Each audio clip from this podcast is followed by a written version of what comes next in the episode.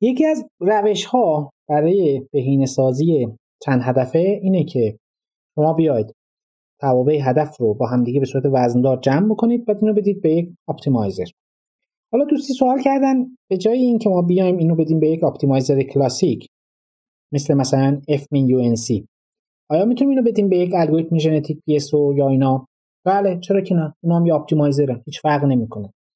به این کارم که ما بیایم یک مجموعه وزندار ایجاد بکنیم اصطلاحا به این کار میگن دکامپوزیشن یعنی در حقیقت ما مسئله بهینه‌سازی چند هدفه رو یه مسئله است دیگه تبدیل می‌کنیم به ده ها صدها یا هزاران مسئله بهینه‌سازی تک هدفه دیکامپوزش می‌کنیم.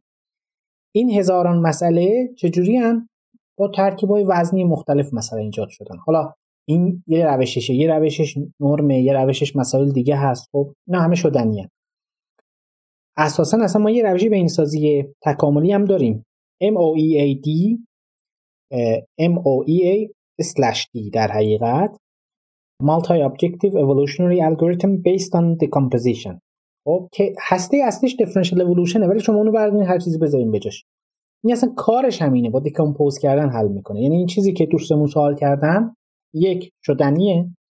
هیچ مانعی نداره. دو اصلا ما یه همچین الگوریتمی هم داریم که با همین ایده تقریبا روی نرم ها و روش های مختلف decomposition از جمله همین ترکیب وزندار کار کرده. در کنار این نرم چبیشف و چیزهای دیگه هم وجود داره. میشه استفاده کرد.